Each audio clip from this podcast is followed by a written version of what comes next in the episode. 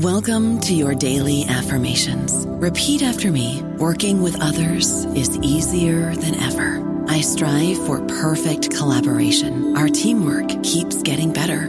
Yeah, affirmations are great, but Monday.com can really get you the teamwork you desire. Work together easily and share files, updates, data, and just about anything you want all in one platform. Affirm yes to start or tap the banner to go to Monday.com. is Ryan here, and I have a question for you. What do you do when you win? Like, are you a fist pumper? A woohooer, a hand clapper, a high fiver. I kind of like the high five, but if you want to hone in on those winning moves, check out Chumba Casino. At ChumbaCasino.com, choose from hundreds of social casino style games for your chance to redeem serious cash prizes. There are new game releases weekly, plus free daily bonuses. So don't wait. Start having the most fun ever at ChumbaCasino.com. No purchase necessary. VGW. Void were prohibited by law. See terms and conditions. 18 plus. Hello, everybody. This is Marshall Poe. I'm the editor of the New Books Network, and I'd like to tell you that we have a new and improved website. It has two new features that we think you'll love. One of them is a vastly improved search engine so that when you type in keywords, you'll get a bunch of episodes really quick. The other is the ability to create a listener account. And in that listener account, you can save episodes for later listening. So you can create a kind of listening list. We think these features are neat and we think you'll enjoy them. Please visit the site today. Welcome to New Books in Political Science. My name is Heath Brown. Today I'll be talking to the author of The School Reform Landscape Fraud, Myth, and Lies. I hope that you enjoy the conversation. Welcome to New Books in Political Science. My name is Heath Brown. Today I'll be speaking with uh, the author of The School Reform Landscape Fraud, Myth, and Lies. The author is Chris Tienken. Um, uh, Chris, before we get started, did I mispronounce your name? It's pronounced Tienken, yes, Chris Tienken. Perfect, Chris. Uh, I know you just a little bit. Uh, we are both at Seton Hall University, but maybe you can just briefly introduce yourself and, and a little bit more about your background. Sure, Heath. I've been an assistant professor at Seton Hall University in the Department of Education Leadership, Management, and Policy for five years. Prior coming to Seton Hall, I was a public school, elementary school teacher, uh, a middle school principal, an assistant superintendent, and I was also an adjunct professor at the Rutgers University Graduate School of Education. Wonderful. Um, let's let's um, but even before we get to the meat of the book, this is a collaboration that you have with your your co-author uh, Donald uh, Orlich.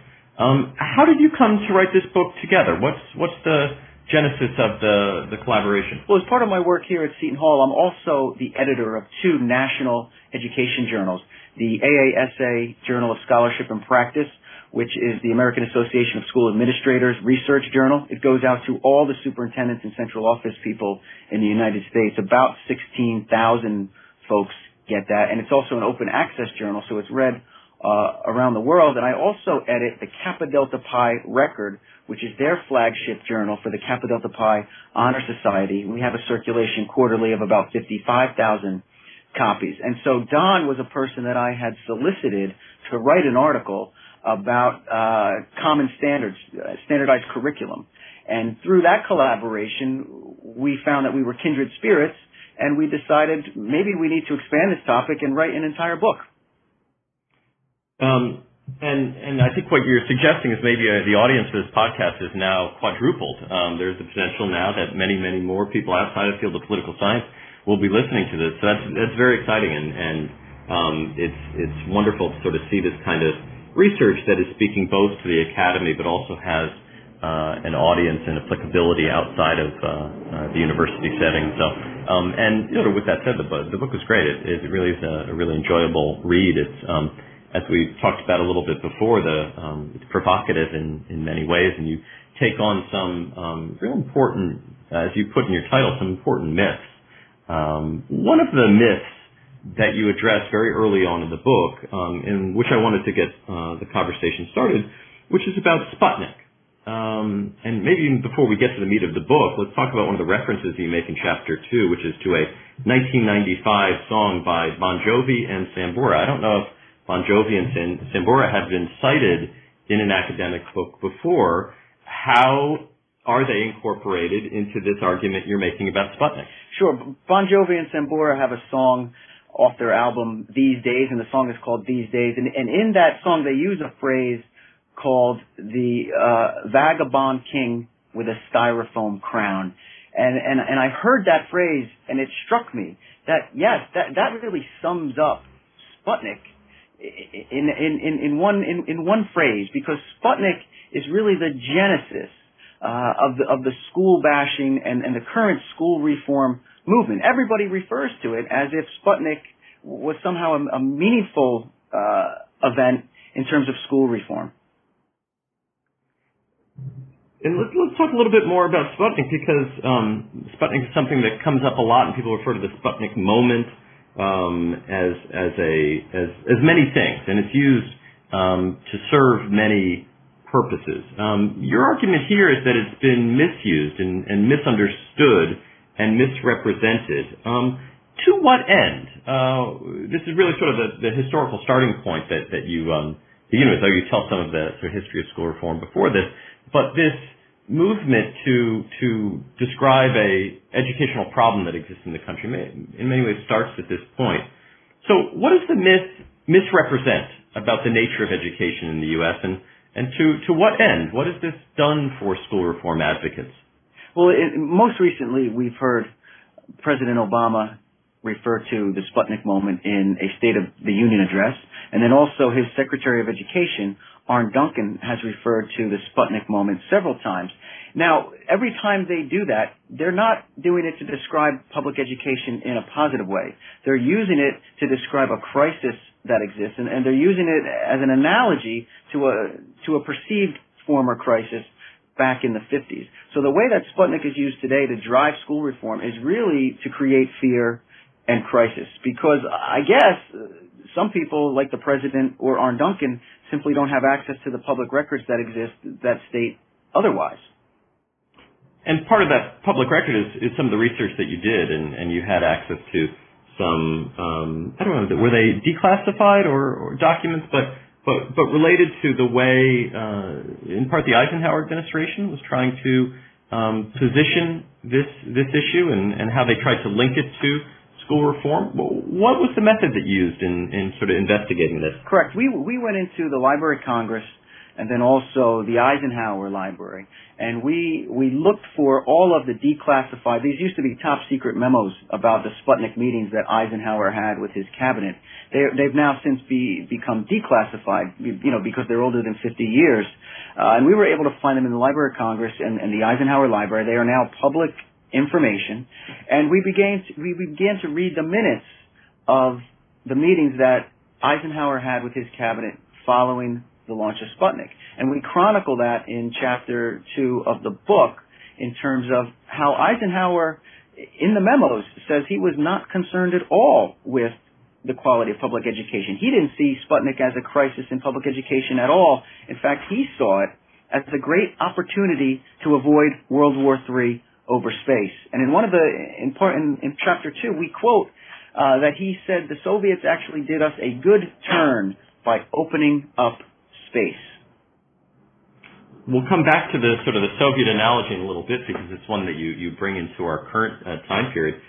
Uh, but before we get to that, I also want to talk about something else that, that um, you address in in, uh, in chapter two, which is the role that foundations have played in school reform. Uh, I had the chance to talk with to Sarah Reckhow a couple of weeks ago about her book on foundations and, and current the, the current school reform period.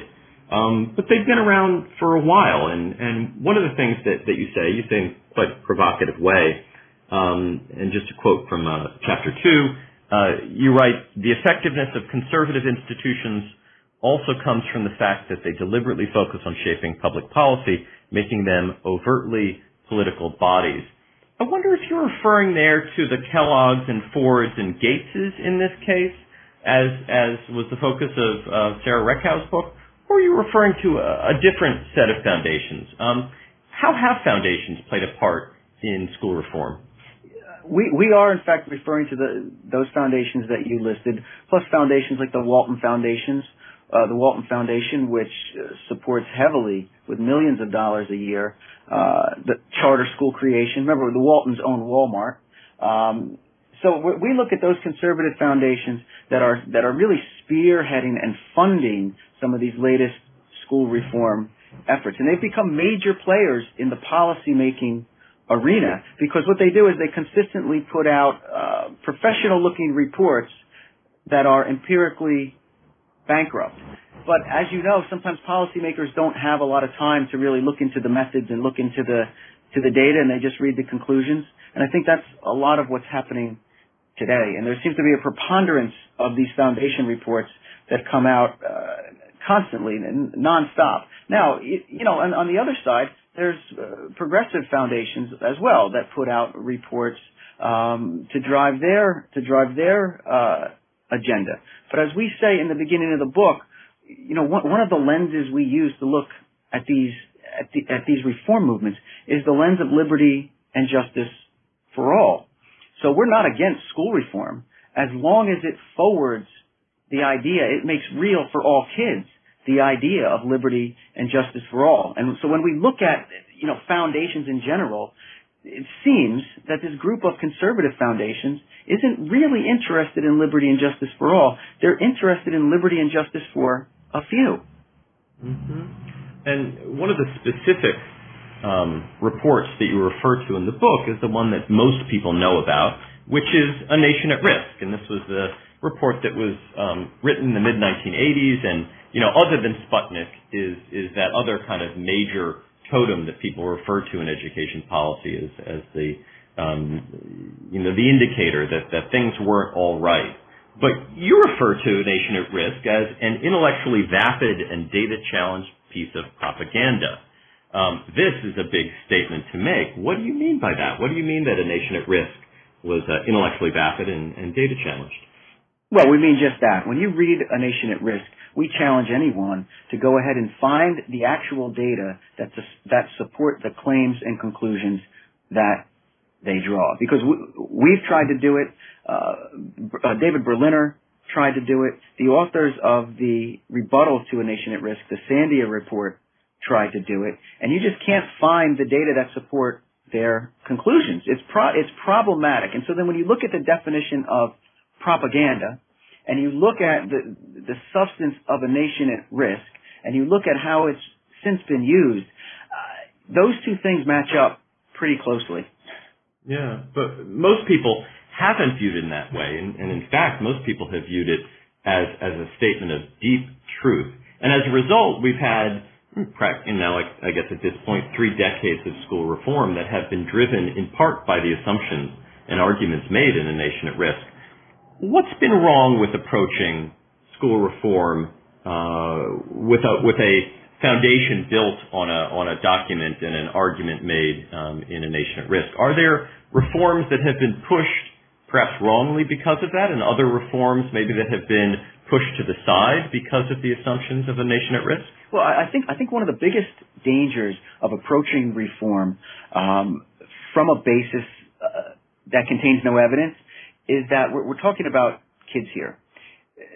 Children are compelled to attend school. Most of the children in this country attend public school. 49.8 million or so attend public school. They're compelled to do so, but yet they have no voice at the policymaking table. So we rely on the adults, the policymakers, the school administrators, so on and so forth, to make policies that would be in their best interest.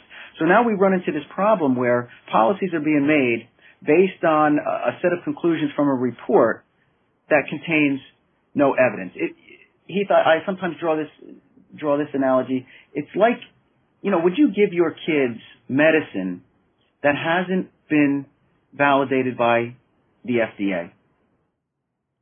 Yeah, I, I yeah. probably wouldn't do that. But yet, what we're doing now is we're, we're providing school reform interventions that are built really on a series of, like I say, frauds, myths, and lies and and we don't really know the contraindications, the negative consequences that could happen. Now let's talk about some of some of the specifics, some of the specific reforms that, that you, you take on and, and, and try to unpack in certain ways, um, which you at, at one point um, summarize them as as uh, Stalinist inspired. Um, so what goes into this bundle of reforms? You, you, you talk about uh, a couple of them, the ones that, that are probably familiar at this point to many people, but um, what are the part of the, the current, uh, what's part of the current landscape of education reform? Sure. When, when, when, we, when we look out at the landscape, the biggest thing that we see is the standardization and centralization of decision making and implementation. Now remember, our country is built, it's founded on local control. The, from the colonial times, we were under a local control form of government. Even though we were under British rule, the colonists set up their own local governments. And that, so that's, that's part of our culture. And our education system, of course, because education mirrors society, is a, was a local control system. But for the past, I would say about, since the Reagan administration, so we're looking at uh, about 33 years, there's been a slow erosion of local control. The, most, the most recent would be, uh, that everybody would be familiar with would be the No Child Left Behind Act, where the federal government vis-a-vis voluntarily, voluntary participation by the states began to direct the curriculum and assessment practices at the local level. And now we've taken it one step further, uh, bipartisanship under Obama and the, and the Republicans in terms of the Common Core state standards and the new national testing initiative. So for the really the first time in this country's history, curriculum is being determined by a small group of elites far away from your and my kids' schools. Um, that's that's problematic culturally, but it's also problematic educationally because actually there's a there's a good deal of research that shows that when curriculum is developed and customized at the local level, kids do better. So I'm real concerned from a cultural perspective and just from a, an evidence-based perspective that this idea of centralization and standardization is pushing us in the wrong direction. So what do you attribute this to? You, you'd be hard pressed to find another major policy area, particularly one that, that is, has such high levels of salience, where there was such agreement and uniformity um, across jurisdictions, across political parties. It's very hard to distinguish between the Obama administration's education policy and the Bush administration, and it's hard to distinguish between the Bush administration and the Clinton administration in major ways. Of course, there are some small differences. So, to what do you attribute this this homogeneity in in thinking about school reform, given in other areas there's such disagreement and difficulty reaching consensus, in education it seems to be quite natural. Heath, when I when I step back and I and I zoom out on this topic, I think what you're really seeing is the corporatization and and privatization, marketization of education. So when we step back even further, I'm going to use a term uh, that that all of our listeners might not be familiar with, but it, it's it's the influence of the neoliberal ideology on education. And basically, in layman's terms, it's it's a belief that the market, competition, and a free market will raise quality, increase efficiency, and all things will be good. Um, but the history of neoliberalism in the public sphere is not a good one, and we don't believe that it belongs in public education. But I think that's the driving force, the neoliberal ideology, the market ideology that's really driving all these reforms now, and that's why it cuts across party lines, because both Democrats and Republicans have embraced uh, markets and competition in one way or another to, to varying degrees, but they've both embraced this idea in terms of improving public services when, when the, the evidence suggests otherwise. And so, uh, given that, and, and I would agree with that when we actually, I'll, I'll be talking with um, Daniel Stedman Jones, who has this um, very interesting book uh, that just came out called Masters of the Universe about Hayek and Friedman and the development of the neoliberal um, agenda in many ways. And so, um, this idea is, is, is around in the conversation. But there are other voices out there, um, and, and you're very in touch with with the, the school administration uh, world. Where are the other voices out there for alternative approaches that that depart from the neoliberal philosophy that that that approach school reform in a decidedly different way? Well, I, you see some of the voices, like I said, in the progressive, in the more progressive um, think tanks and the more progressive foundations. Um, but even in in the education world, and we, we take this on in chapter nine, uh, many of our own leaders, both school administrators and especially, especially our leaders of our national organizations, have really drank the Kool-Aid on this one. Um, they seem to believe all the myths, frauds, and lies, and they and they perpetuate them. Uh, you know, through through their different conferences, through uh, through their administrative preparation programs, so on and so forth. So, you know, there are other voices out there, but I think they're not very organized. Uh, so they get drowned out by this highly organized neoliberal network. So, are you? Uh, are you? It sounds like you're pretty pessimistic about school reform. Um, how do you how do you approach this with with your students? Um, talking about you know, sort of the, this this um, the power and influence of the neoliberal philosophy on education reform. Are there uh, are you an optimist on any level about about what's to come the next uh, uh, iteration of No Child Left Behind or the next reauthorization of of uh, you know the major parts of uh, the education policy portfolio? I don't think I'm a pessimist. I think maybe in the foreign policy world they might they might categorize me as a realist, perhaps. Mm-hmm. Um, so this is this is kind of the way I, I think about it. You know, it took us 50 years to get to this place. Okay, it might take us another 50 to get out of here. Because I don't think much is going to change until the larger population sees all the flaws uh, of these current policies, and that just takes time. Because the, the things that we're talking about today aren't really the things that that are talked about at PTO meetings or PTA meetings. And until they are, I don't see much change because that's who's going to change this are the taxpayers, the parents who are sending their kids to these schools um, that are really becoming just uh, just watered down employment training institutions. So I think I, I think we will overcome this, but I don't think it's going to happen in an election cycle or two. So what's up next for you? Do you have a, a continuation of this project? Is there a new book uh, that's on the horizon? What's what's your next research project? Sure. Yeah, we've already I've already been uh, in in development with the next book. Clearly, from reading this book, you can tell that one of my main concerns is the standardization and centralization of schooling, curriculum, and assessment. So I think down the road here, in the not too distant future, there'll be a book that incorporates the neoliberal influence on standardization and and, and uh, centralization. So that will undoubtedly focus on the Common Core, the national testing, race to the top, the NCLB reauthorization, and we'll, we'll kind of take those things apart using a little bit of a different lens and then offer probably an even more robust uh, set of proposals to overcome this. Because I think really it, the, the time is right for some of us to be putting out some pretty spe- specific proposals on where we can go.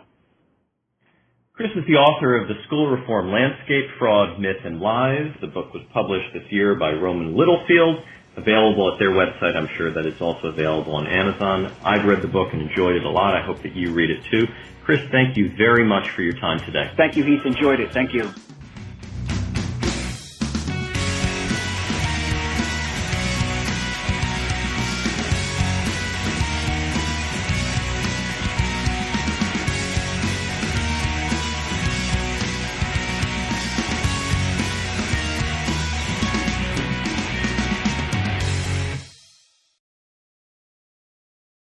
Without the ones like you, who work tirelessly to keep things running, everything would suddenly stop.